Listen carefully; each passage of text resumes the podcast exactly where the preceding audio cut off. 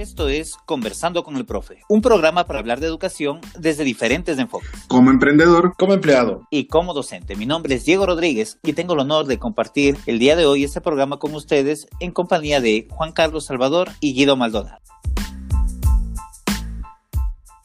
Hola amiguitos radiofónicos, mi nombre es Juan Carlos Salvador, soy empleado público y un poco lo que les quiero transmitir es eh, qué me sirvió y qué no me sirvió de la educación formal a las actividades que yo estoy realizando. Hola, mi nombre es Guido Maldonado, soy diseñador de profesión y rocker de convicción.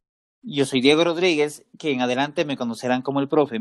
Soy un apasionado de la educación, me dedico a esto todos los días de mi vida. Y es muy agradable poder compartir con personas que tengan una visión desde diferentes enfoques. Entonces, quiero darles la bienvenida y, decirles cuál va a ser el tema para el día de hoy.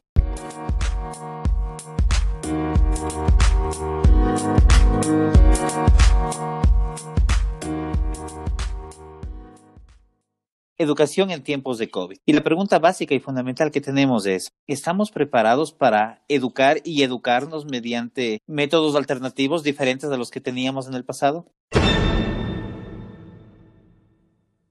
Es interesante cómo llegó un bichito nadie lo ve. Y este bichito vino a cambiar muchas cosas del mundo como lo teníamos planteado, como lo teníamos visualizado. Uno de los puntos que más ha cambiado y que más shock ha generado es el tema de la educación. Nuestros abuelos, eh, nuestros padres, nosotros mismos fuimos educados de una manera, ¿no? Tener un pizarrón, tener el profesor al frente. La información que el profesor la pasaba al pizarrón, nosotros lo copiábamos en nuestro cuaderno y esta información teníamos que dar una prueba para ver los conocimientos, para que nos evalúen los conocimientos, dábamos la prueba en un papel. Resulta que llega este bichito, un tal COVID, y hace que se elimine el pizarrón, hace que se elimine el cuaderno y hace que se eliminen las pruebas. Y estamos nosotros ahorita en una etapa de shock, como el cambio fue demasiado brusco, estamos en una etapa de shock en el que nos queremos adaptar y, estamos cometiendo algunos errores. A ver, vamos por partes. Yo considero que si bien la metodología que debe tener ahora el docente ha cambiado, no significa que se están eliminando. Quizá, claro, en esta fase de transición que estamos viviendo, pues muchos ministerios de educación han, optado por eh, decir que no, no se va a calificar o no se va a trabajar de X manera, pero eso no significa que no se está llevando el proceso. Ahora, lo que quizá antes lo hacíamos en papel o lo hacíamos en el pizarrón y luego, como tú dices, lo, llevábamos a una hoja eh, llamada prueba, pues quizá ahora lo tenemos que hacer, pero mediante el uso de tecnología. No sé qué piensas tú, Guido. Claro, la cuestión es adaptarnos al momento y poder desarrollar metodologías y utilizar los medios que tenemos a mano. Para unos serán eh, medios digitales, eh, redes sociales, sería mejor desarrollarlo de una manera más profunda. ¿Qué dices tú, Diego? Y yo creo que es un tema bastante interesante y bastante complejo de analizar, porque nosotros podemos verle, creo yo, desde dos puntos de vista muy, muy diferentes. Y yo soy profesor de ciencias exactas y a mí me gustan bastante los datos, los números. Considero que me dan una evidencia bastante fuerte de lo, de lo que se pueda hablar. Y mira, de acuerdo a los datos que han ofrecido medios de comunicación eh, aquí ecuatorianos, nos dice que el 70% de la población no tiene acceso a Internet. Bajo ese punto de vista, yo diría, estamos extremadamente complicados porque si la vía para llegar a nuestros alumnos desde el Internet y el 70% no lo puede acceder, entonces, ¿de qué tipo de educación estamos hablando? Qué bárbaro, 70%. De acuerdo a los medios de comunicación, son los datos que se nos ha entregado. 70%, pero ¿qué haces tú con el 70%? O sea, significa que solo el 30% nomás va a ser educado y el 30% medianamente es clase media alta, la clase baja es la que va a sufrir, con todas las consecuencias, ¿no? Ahora, yo les pongo esto en contexto. Miren, todos nosotros en nuestras vidas normales, antes de que venga este bichito, como lo decía Juan, compartimos con seres humanos, compartimos con compañeros de trabajo, familiares, amigos, etcétera. Yo les pregunto a ustedes, ¿conocen algún cercano que no tenga un celular? Pues la verdad, la verdad, los que me deben dinero sé que no tienen que no te contesten es otra.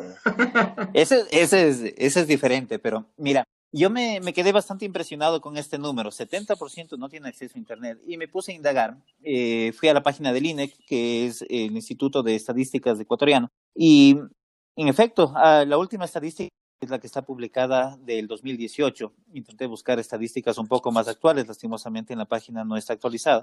Y si en verdad bordea aproximadamente el 70%, no significa que eh, los ecuatorianos no tienen acceso a Internet en un 70%, significa que ese 70% no tiene quizá internet en su hogar, ¿ya? Pero tiene un celular, tiene quizá una tablet, tiene quizá algún medio electrónico que le permite conectarse. Entonces, traté de irme un poquito más allá.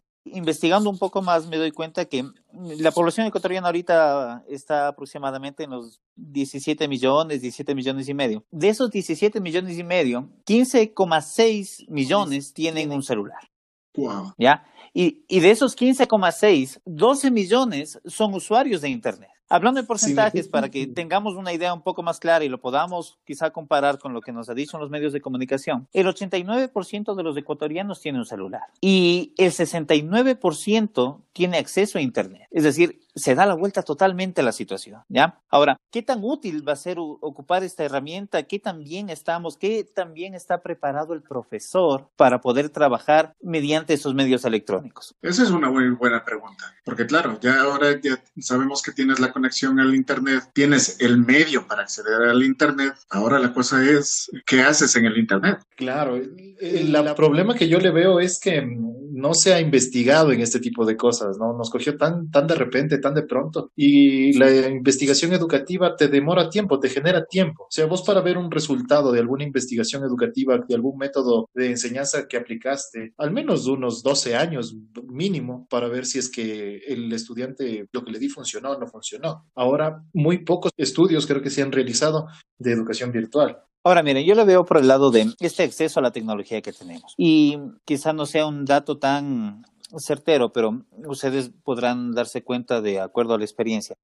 Dentro de la docencia, hablando específicamente para profesores, tenemos los profesores que ya han tenido muchos años de trabajo, han tenido varias generaciones que han, han, pasado por sus aulas, y tenemos a los profes nuevos, al profe que se está recién graduando, al profe que lleva pocos años de experiencia. Y este profe nuevo quizá está un poquito más capacitado, quizá la palabra no la esté ocupando apropiadamente, pero quizá tenga un mejor conocimiento de cómo manejar Internet. Entonces, en esta situación que estamos viviendo, quizá ese profe que tiene poca experiencia, en el mundo de la docencia, pero quizá mucha más de experiencia en el mundo del Internet, porque básicamente creció o ha estado casi al lado del Internet, quizá le dé mejores herramientas para trabajar. Eso nos hace pensar, ¿qué pasa con ese profesor que va 30 años dictando su cátedra y de un día al otro le cambian su filosofía de vida y ahora tiene que estar sentado a una computadora y posiblemente con un grado de frustración extremadamente alto porque no sabe qué hacer?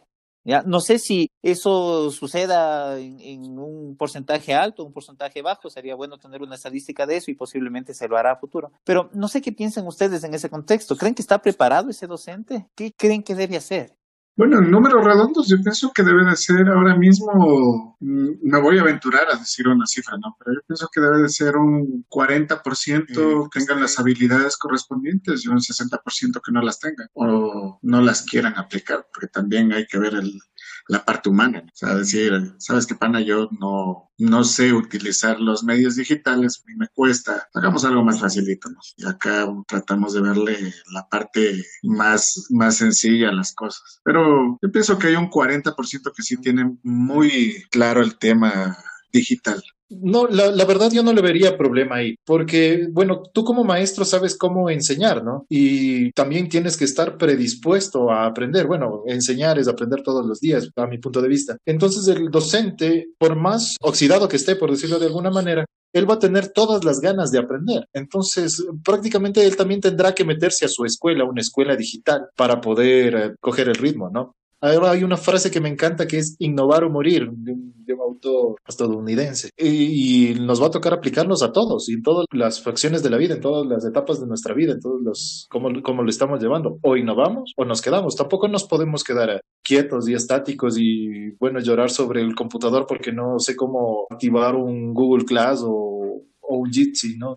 Claro, vamos viendo los, los medios que tenemos para, para crear. Yo me imagino que, que, Diego, tú como, tú como decente debes de haber desarrollado alguna estrategia, alguna historia para, para poder solventar esta situación, ¿no?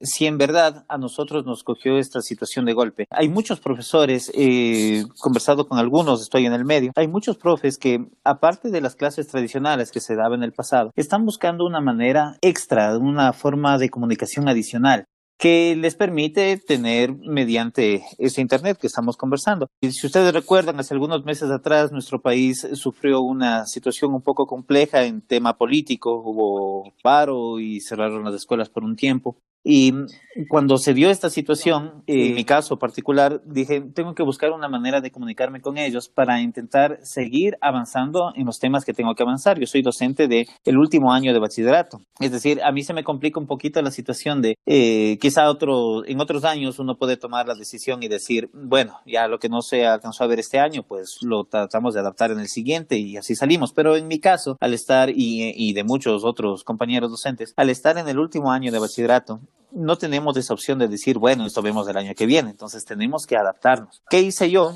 Pues creé un grupo de Facebook y me basé, eh, insisto, me gustan bastante los números, me basé en las estadísticas y miren, miren este dato bastante interesante. A nivel mundial, lo que la gente más ocupa al momento de entrar a Internet es Facebook, ¿ya?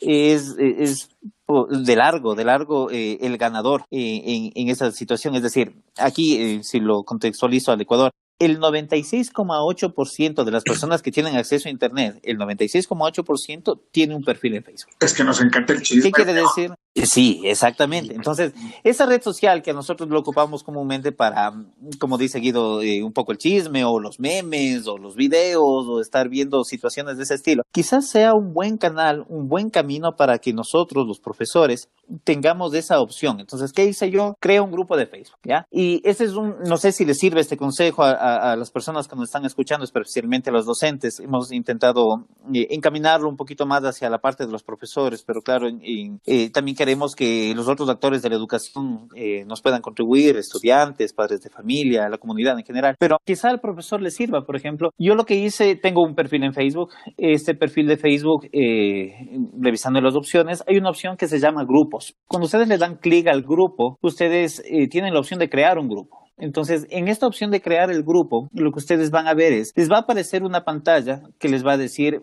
si quieren o, no poner una imagen. Yo les recomendaría que pongan una imagen que sea acorde a la materia que ustedes le estén dando y que sus estudiantes lo puedan identificar como una página de ustedes como profesores. Luego, ustedes van a poner el nombre del grupo. El nombre es súper importante porque es la forma como les van a buscar a ustedes. Entonces, pueden poner quizá el año al que dan, pueden poner el, en, la institución educativa a la cual trabajan, el año, eh, el año lectivo en el cual están trabajando.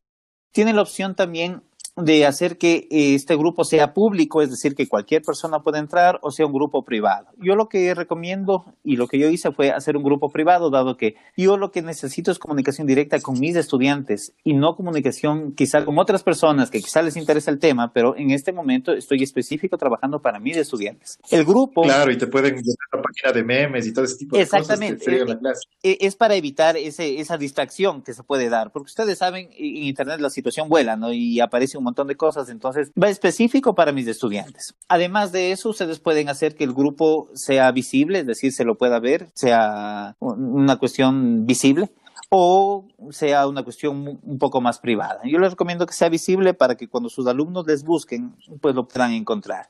Entonces, miren, eh, yo llevo trabajando desde octubre del año anterior en este grupo, he incluido a todos mis estudiantes y aquí puedo compartir videos, puedo compartir archivos, puedo compartir links de otras páginas de internet que me interesa para, para mi alumnado. Y Facebook me da esa capacidad de tener como un tipo de estadística y saber, por ejemplo, cuando yo publico algo, yo sé exactamente cuántas personas visualizaron mi publicación. Uh -huh. ¿Ya? Y aparte de eso puedo saber quiénes han visualizado mi publicación. Entonces se elimina un poquito el sesgo de decir, vea, profe, es que no vi. No, no, tú sí viste, mira, aquí está. Te tengo como que tú has visto la publicación. Entonces...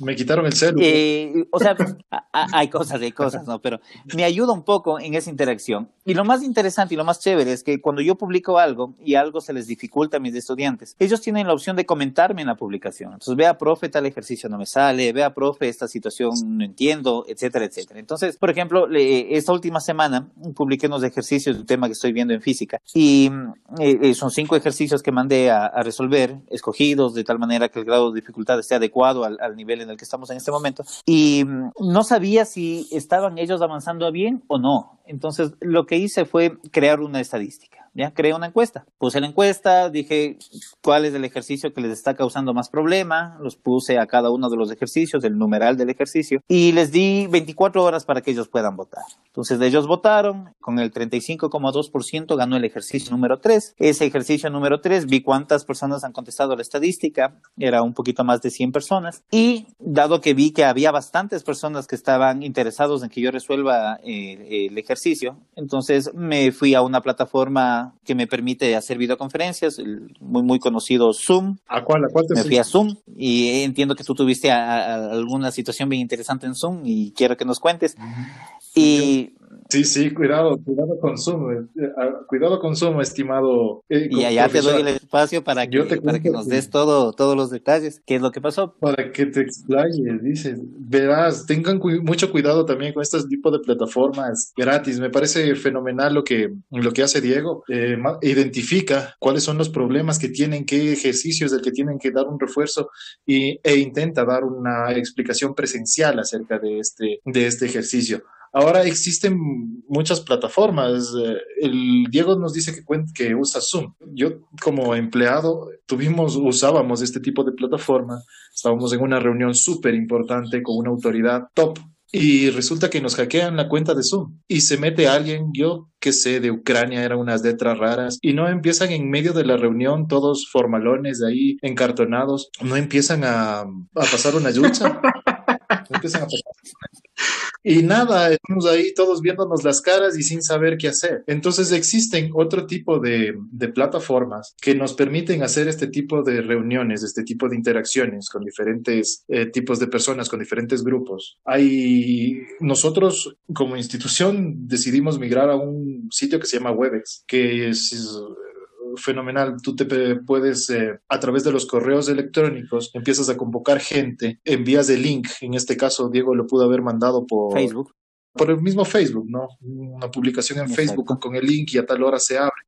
Eh, hay otro tipo de, de, plataformas, del Jitsi, por ejemplo, el Hangouts, que es propio de Google. A través del Hangouts todo pues, se puede hacer llamadas grupales e igual generar la interacción que se necesita. Hay el Slack o el Telegram, que también pueden ser usados como ah, para, los, eh, los, para los profesores, ¿no? Para que sea un poco un poco darles alternativas, ¿no? Que existen. Y hay, bueno, a cada alternativa habrá un problema, pero si tengo la gama de, colores, la gama de posibilidades, podré escoger. Ahora, bueno, tal vez no se me entienda, soy medio gangoso, pero todas estas descripciones, todas estas aplicaciones, los van a tener en la descripción del video, ¿no? poco si están Sí, mira, y, qué agradable, y también te quiero escuchar a ti, Guido, pero mira, yo eh, intervine en Zoom hay un montón de videos tutoriales que te dicen eh, utiliza Zoom para dar tus clases y demás y hay un montón de cosas y en tu caso va por ese lado. Y bueno, empecé, pero noté alguna, algunos detalles. Por ejemplo, yo trabajo en un colegio que es bastante grande aquí en la ciudad de Quito y yo tengo más de 100 estudiantes.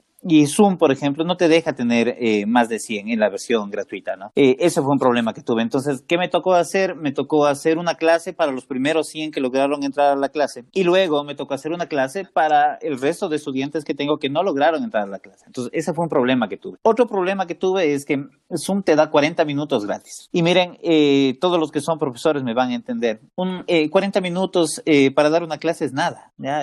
se va, pero volando el tiempo. Entonces, yo recién me estaba instalando ya a empezar a, querer resolver el problema, porque igual estaba dando indicaciones y demás cosas y, solucionando dudas de mis estudiantes. Y cuando quise, Sí, Tomando lista. en, la lista y, me, aparece un mensaje y me dice, vea, a usted le quedan 10 minutos. Y empecé a, tratar de apurarme un poco, pero fue imposible. Entonces me tocó otra vez crear otra situación, otro link, volver a publicar. Eso fue un problema, pero mal o bien se solucionó. Ahora, si hay otras alternativas, si hay otras formas, eso es algo que a nosotros nos interesa, a los docentes nos interesa saber. ¿Cuál es el problema que yo veo? Si bien la gran mayoría de los ecuatorianos tiene acceso a Internet mediante su celular, de hecho el 97% de las personas que ingresan a Internet ingresan por su celular, el problema es que no estamos adaptados a trabajar en el celular, estamos adaptados a hacer otras cosas en el celular. Entonces, yo me sorprendía bastante porque estaba leyendo un artículo que salió en el, Universo, en el diario, y decía, por ejemplo, que entre las cosas que más ven los ecuatorianos eh, o lo que más busca un ecuatoriano en Internet es la Rosa de Guadalupe, por ejemplo. Entonces, no sí, entonces, sí, eh, tienes, que, tienes que competir con la Rosa de Guadalupe. Tengo que competir. Ahora, ahora estoy, estoy empezando a sentir un, un vientecito, loco. No sé si me dejé la ventana abierta, qué pasó, pero creo que me va a llegar una rosa. Oye, una cosa, mira, el, caso tuyo del, de, la clase para tus 100 estudiantes, sabes que lo hubieras podido solventar muy fácilmente con un Facebook Live. No hay límite de público, te pueden hacer preguntas en vivo y la única pega en el Facebook Live es que eh, los eh, las dudas te van a llegar en forma de mensaje. Entonces vas a necesitar un copiloto, pero otra persona. Claro, pero bueno, pero creo que en este caso, como estamos encerrados y en tu caso un saludo para Gaby, yo creo que tranquilamente podrías pedirle que te copilotee unos 30 minutos para que las preguntas más importantes las puedas ir solventando mientras vas dando la clase, ¿no? O sea, hay maneras de, de, de, la cosa es, tenemos, creo yo, dos caminos. ¿ya? El un camino es quedarnos en, en, la queja y decirnos, no estamos preparados para esto, no tengo X herramienta, no sé tal cosa. Podemos irnos por ese lado, ¿ya? Y quizá quejarnos de muchas situaciones mmm, más del tema político y demás, que es algo que a mí no me interesa topar. O podemos tratar de buscar soluciones. Vamos a cometer errores, ¿ya? Vamos a cometer un montón de errores. Por ejemplo, lo que me dice Guido, quizá hubiera sido más factible hacer un live, ¿ya? No se me ocurrió, ¿ya? No se me ocurrió en ese momento, se me ocurrió utilizar otra plataforma. Y este live, eh, no sé, siento que me complica un poquito más, pero quizá lo deba, lo deba usar. Entonces, yo lo que digo es, nosotros tenemos el acceso, pero lastimosamente no estamos educados para ocuparlo de una manera adecuada. Entonces, un reto que tiene ahorita el docente es, más allá de lo que conozca ahorita ya de Internet, de redes sociales o cualquier otra cosa, tiene que empezar a informarse más. Nos sugieren bastantes plataformas, eh, Internet, la televisión, un montón de gente está diciendo, vean, eh, utilicen, por ejemplo, eh, este Classroom de, Google, utilicen el Microsoft Teams, utilicen, hay un montón de, de sitios, eh, Moodle o, o, o milaulas.com, que es la versión gratuita de Moodle, pero eh, es, es como un poquito más avanzado, ¿no? Es una cuestión a la que yo tengo que dedicarle un poco más. Y no hay problema, lo hago como docente, pero ¿qué tanta capacidad de Internet tiene mi alumno si tiene, por ejemplo, un teléfono? No sé, de una gama media puede ser que tenga acceso a Internet, pero que no va a poder entrar a este tipo de plataformas que son un poco más robustas, más pesadas y posiblemente tenga un Internet que quizá lo contrató con alguna recarga eh, en su teléfono, que no le va a aguantar, pues, eh, estar las dos, tres horas que quizá tenga que estar ahí viendo o el tiempo que sea necesario. Entonces, si nosotros tenemos herramientas muy factibles, muy fáciles de usar y que sabemos que nuestros alumnos las manejan a la perfección, tales como Facebook, Instagram, WhatsApp, YouTube, etcétera, ¿por qué no dedicarnos y meternos mejor a ese mundo, a ese mundo de tecnología pero no de una tecnología que nos implique tener un montón de, herramientas y un montón de cosas que le hagan tan pesado a la, a la, carga de Internet que necesitemos. Y eso nos obligue a, tener que decir, lo siento, como alumno no puedo acceder a eso. Entonces, y yo eh, alguna vez conversaba contigo, Guido, y me dabas algunas ideas de cómo manejar WhatsApp, que es una excelente también alternativa para esta situación que vivimos. Claro, en el WhatsApp tienes un, tienes una, un, un medio de difusión bastante amplio sobre todo para manejar eh, lo que tiene que ver con el tema de imágenes y mensajes masivos, ¿ya? Entonces, de esta manera, al igual que en el Facebook, tú vas a poder crear un grupo. Es tan fácil como irte a los tres puntitos que están en la parte superior de la pantalla de la aplicación y vas a ver uno que, una, una pestaña que te dice crear grupo. Ahora, para los, para los docentes, o sea, pensándolo para los docentes, el WhatsApp normal y corriente y silvestre no creo que les sirva mucho en el tema de difusión, porque el tema de grupos está muy limitado. Ahora, si van a utilizar el WhatsApp para tema de difusión, yo les recomendaría que se pasen al WhatsApp Business, por la razón que les va a permitir tener grupos muchos más amplios, pueden utilizar etiquetas de colores para diferenciar las distintas clases que puedan tener Yo utilizo esto porque lo uso para mi negocio, ¿no? Entonces yo tengo en mis etiquetas de colores, tengo proveedores, tengo clientes, tengo a los, eh, a los colaboradores y tengo a las, a las personas que están ahí debiendo, esas las tengo en rojo, ¿no? Pero la cosa es que eh, puedan utilizarla de, de una mejor manera. Entonces, sí les recomendaría que si se van a, que si van a utilizar el WhatsApp como medio de difusión, pases eh, al business de cabeza. Les va a ir fantástico.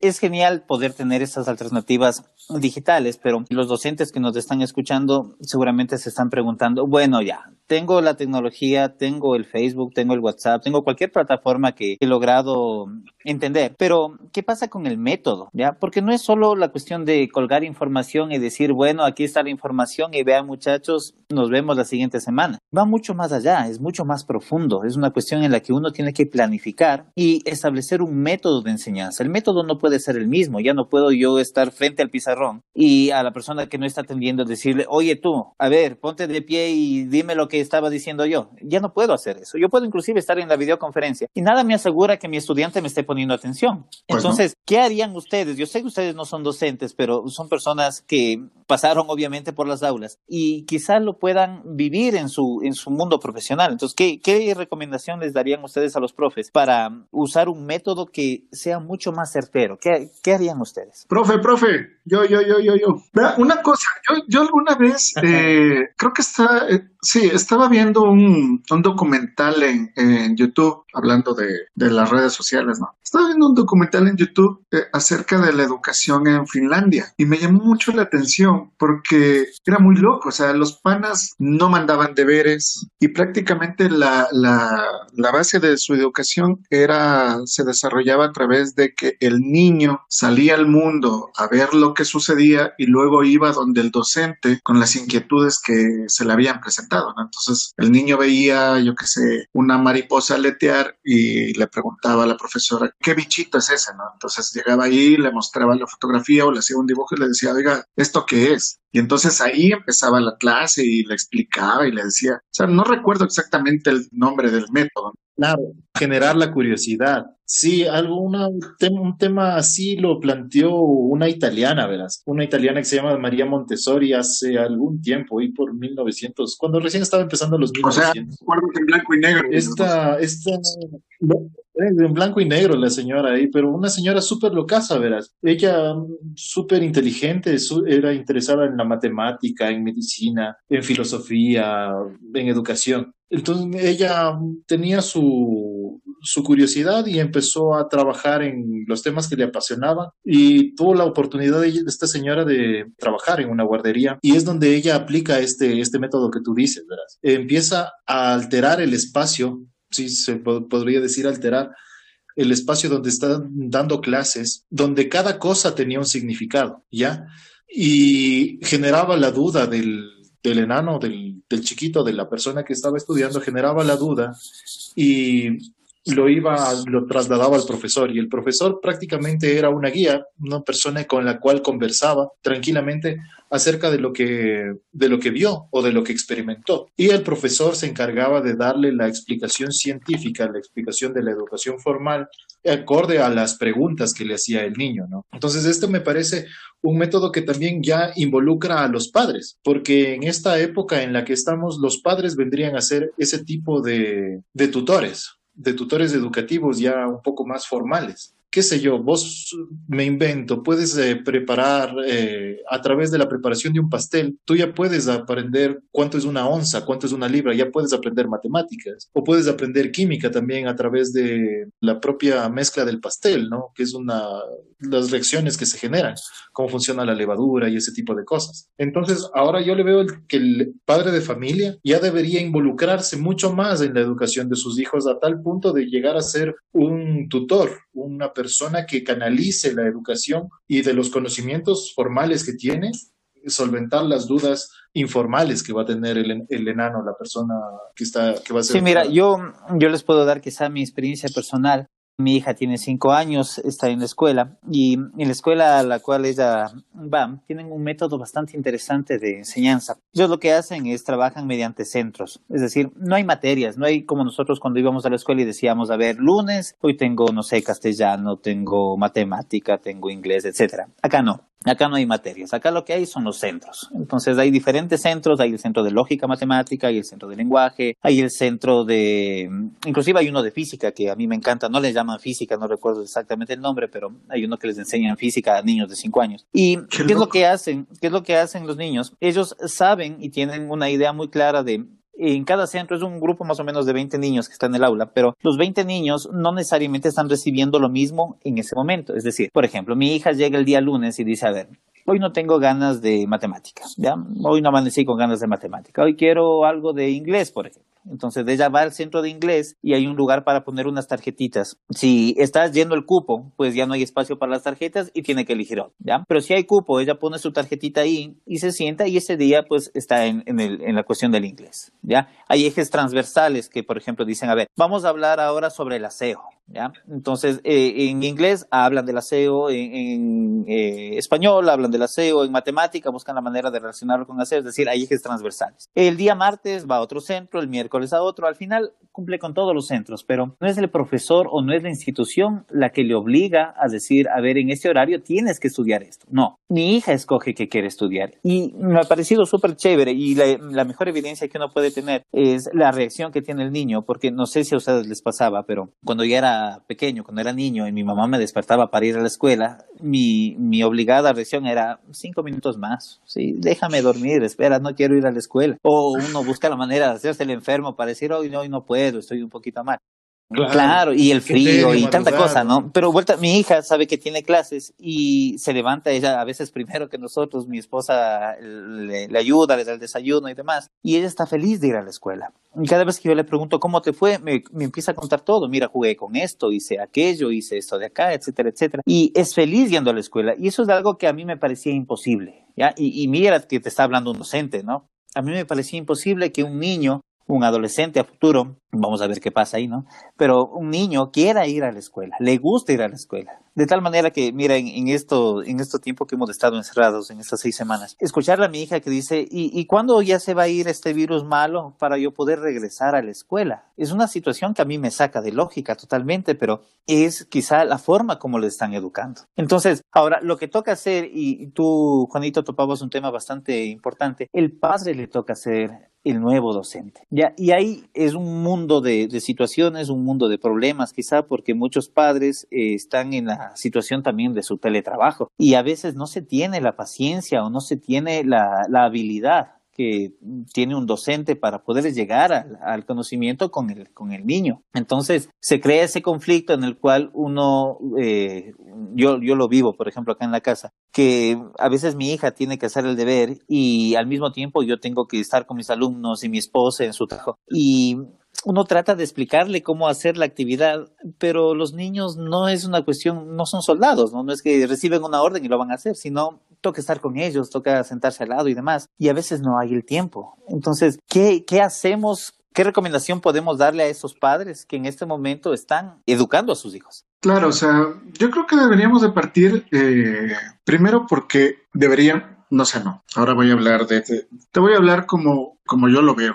Lo veo que deberíamos de eh, se debería empezar primero por plantearse si, en conocer si el estudiante está aprendiendo, más que en una calificación. O sea, te lo digo porque creo que el hecho de ponerle una calificación ahora que están encerrados, sumarle esto al estrés que tienen los padres, hay hogares que que, que, no tienen las mismas, todos no tienen las mismas condiciones, viven en, tienen espacios pequeños y demás. Entonces, eh, si le sumas el tema de una calificación al, al, aprendizaje, creo que se va a volver más estresante, ¿no? Entonces, volviendo al, al, a lo primero, ¿no? El tema de los métodos de, de, enseñanza y demás, creo que también se debería de ver el método de evaluación. Entonces, no ver el tanto en la parte cuantitativa, sino la parte cualitativa ver si en verdad esa persona aprendió.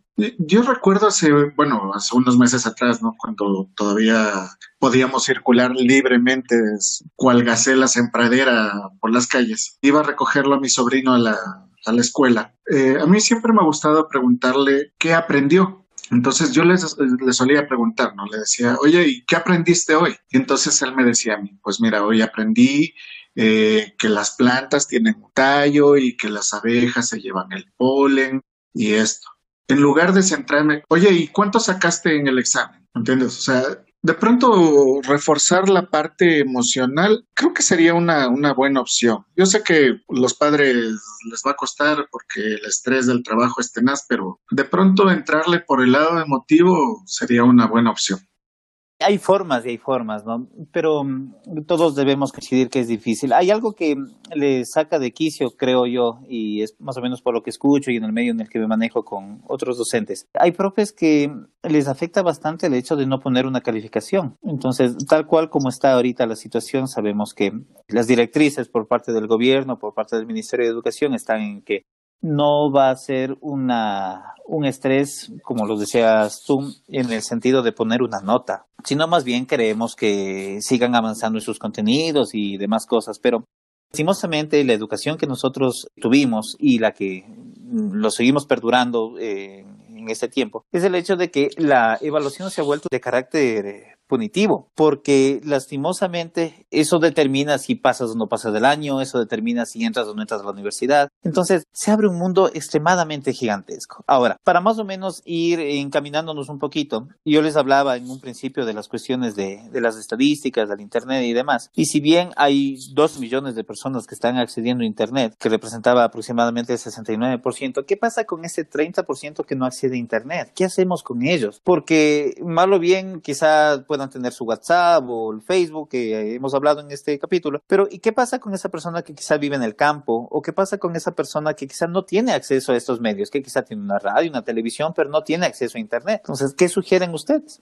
Sabes que esa parte es una parte muy, muy sensible de llegarle a la gente más alejada de las, de las grandes ciudades, ¿no? Y bueno, yo lo que te podría decir es que hablar de medios masivos en el Ecuador prácticamente tendríamos que irnos a los referentes. Tendríamos que arrancar con Irfeyal. Estos panas nacieron allá por el, ¿qué te digo?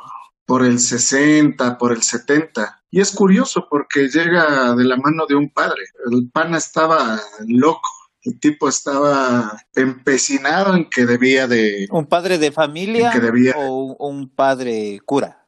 Un padre ah, cura. no padre de familia, un padre. El caso es que este pana, el padre José María Velaz, él tenía la idea de enseñarles a los más pobres. Entonces, él no se le ocurrió otra cosa que agarrar a los estudiantes de su facultad y llevarlos a dar catequesis y a repartir víveres. Y entre víver y víver, toma tu libro. Exactamente, algo así. El caso es que el PANA llega a una de las barriadas más pobres de Venezuela, porque no sé si ustedes saben, pero Fe y Alegría nace en Venezuela. No, no sabía. Nace en Venezuela y es de un padre de este señor eh, José María, que tampoco es venezolano. Resulta que es un chileno de padres españoles. O sea, es la migración de la migración de la migración. Bueno, el caso es que este pana ahí se encontró con una familia del, con una familia de albañiles y estos le ofrecieron donarle parte de su casa, que les tardó ocho años en construirla. Le dijeron, mira, si tú traes los profesores, nosotros te ponemos las aulas. Y le regalaron parte de la casa para que pueda dar las clases. Luego de eso, pues ya se pasaron a Ecuador. El caso es que Irfeyal aparece en el 74 y nace para educar de manera semipresencial a los padres de familia, porque hasta el año 80 la tasa de analfabetismo era muy alta en Ecuador. Bueno, a día de hoy no estoy seguro exactamente de cuánto de cuánto es, pero creo que ya es mucho menor de lo que era en ese tiempo. Y era una manera de demostrarles a los hijos la tenacidad que tenían los padres para superarse, ¿no? Entonces empezaron a dar clases eh, a través de la radio y ellos mismos crearon su, imprenta para poder difundir los, los libros a más bajo costo para que puedan acceder todas las personas a esto. No sé cómo le ven ustedes.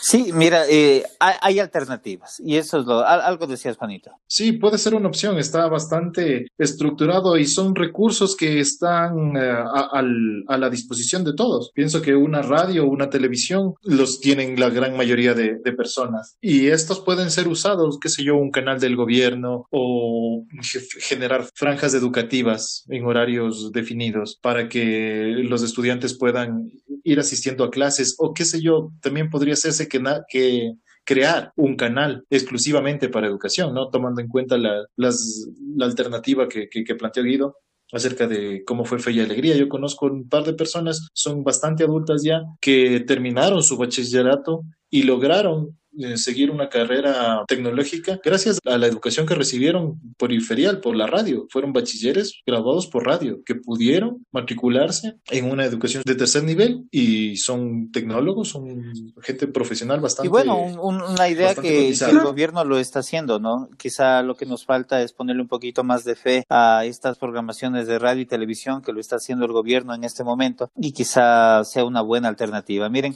creo que nos estamos pasando un poco del tiempo, pero quisiera invitar a todas las personas que nos han escuchado a que nos den su opinión. Este es nuestro primer programa. Quiero que de antemano pedirles disculpas por cualquier error o por cualquier situación que no les ha parecido bien y nos encantaría saber, ¿sí? Comenten, luego Juanito nos va a dar las redes sociales donde nos pueden encontrar quiero invitar a las opiniones de los profes, a las opiniones de los padres y principalmente quiero que me den su opinión ustedes, alumnos. ¿Qué piensan? ¿Qué está pasando con ustedes? ¿Realmente se están educando? ¿Qué tenemos que hacer nosotros los profes para que ustedes se eduquen mejor? También me queda un tema que creo que merecería quizá un programa es ¿qué pasa con el aspecto psicológico que estamos viviendo? Porque como padres quizás nos estamos volviendo locos. Los chicos no están en su situación normal, especialmente los niños más pequeñitos, no sé, o no sé a quién afecta más. Entonces, quiero que discutan también sobre esta situación. Claro, imagínate el estrés que debe sentir un padre de familia que tiene que mantener a sus hijos y Exactamente. debe haber casos de violencia familiar también, de violencia intrafamiliar. Entonces, sí sería, Eso queremos... sería interesante. Bueno, pero no, no, nos vamos adelantando tanto porque no, no va a haber eh, misterio para el segundo episodio. Eso queremos abordar en nuestro segundo episodio. Y ahorita, compañeros, lo que les quiero pedir es, deben su mensaje final. ¿Sí? Vamos contigo, Juanito. Bueno, yo qué les diré. Hay que tener en cuenta que todo evoluciona, ¿no? La música ha evolucionado desde las vitrolas hasta lo que es el MP3. Los vehículos, de cómo nos movilizamos, han evolucionado bastante. Tenemos coches eléctricos, eh, carros movilizados por hidrógeno, ese tipo de cosas. Cómo nos vestimos es súper diferente de cómo se vestían las personas en los 70, de cómo nos vestimos nosotros ahora. Todos los aspectos han, han evolucionado. Ahora, esta cuestión de la educación se ha quedado estática y este es el momento en el que, bien o mal, nos toca evolucionar. Nos vamos a frustrar, sí, porque es cosas que no, que no conocemos producen frustración, pero para adelante, ¿no? Bueno, yo lo que les diría es, por la parte de difusión, pienso que lo ideal sería que el Estado se apoye en instituciones que ya llevan muchísimos años impartiendo educación a través de medios masivos y que ya tienen la experiencia necesaria para poder llegar a mucha más gente y dejar el lado superficial de la difusión de educación, porque lo que ha hecho Educa TV realmente queda muy corto debe de muchísimo a la sociedad con la cantidad de recursos que se le ha destinado. Entonces, por ese lado, el Estado debe de ponerse pilas y empezar a pensar que necesita apoyarse en otras organizaciones. Solo como un dato que les pueda interesar o no, en Finlandia, las escuelas y los colegios, hasta la educación básica reglamentaria, no son de pago. Nadie paga ni un solo centavo por recibir educación. La idea es que las personas que tienen más recursos puedan hacer donaciones porque sus hijos están educando en estas instituciones y de esa manera el resto de los estudiantes pues se benefician de esa capacidad económica extra que puede ofrecer una persona pudiente, dígase un Lady Veredas, ahora hablando un poco de la actualidad, ¿no? En todo caso, la cosa queda allí. En Latinoamérica eso suena utopía, pero ya saben que soñar nunca es malo. Sí, exactamente. Y bueno, ese creo que es un tema también que se lo puede abordar por muchas más aristas, por las situaciones en las que vive Latinoamérica y en específico nuestro país. Mi mensaje final va dirigido hacia mis colegas, a los docentes. Estamos viviendo una situación dura, estamos viviendo una situación que nos está costando bastante, ¿sí? Y yo sé que la mayor preocupación son nuestros muchachos. Yo les suelo decir a mis, a mis chicos cuando estábamos en clase, les decía, ¿quién creen ustedes que es mi jefe? Entonces alguien decía, el rector es su jefe. No, no es mi jefe el rector. El, el director del distrito es su jefe. No, el director del distrito no es mi jefe. Eh, el ministro o ministra de educación, no, ni el ministro ni la ministra. Mis jefes son ustedes. Yo me debo a ustedes. Y yo tengo que hacer todo lo que está en mis manos para que ustedes estén bien. Entonces, profes, sigamos adelante, no desmayemos. Esta es una etapa que nos va a servir bastante para nuestro futuro. Vamos a conocer bastantes cosas que antes las ignorábamos. Entonces, sigamos adelante y recuerden que esto es conversando con el profe. Muchas gracias. Profesor, profesor. Dime, dime, ¿qué pasó? No nos olvidamos las redes. No se olviden de seguirnos, ¿no? Eh, estamos en Facebook, estamos en YouTube y en Spotify como Conversando con el Profe.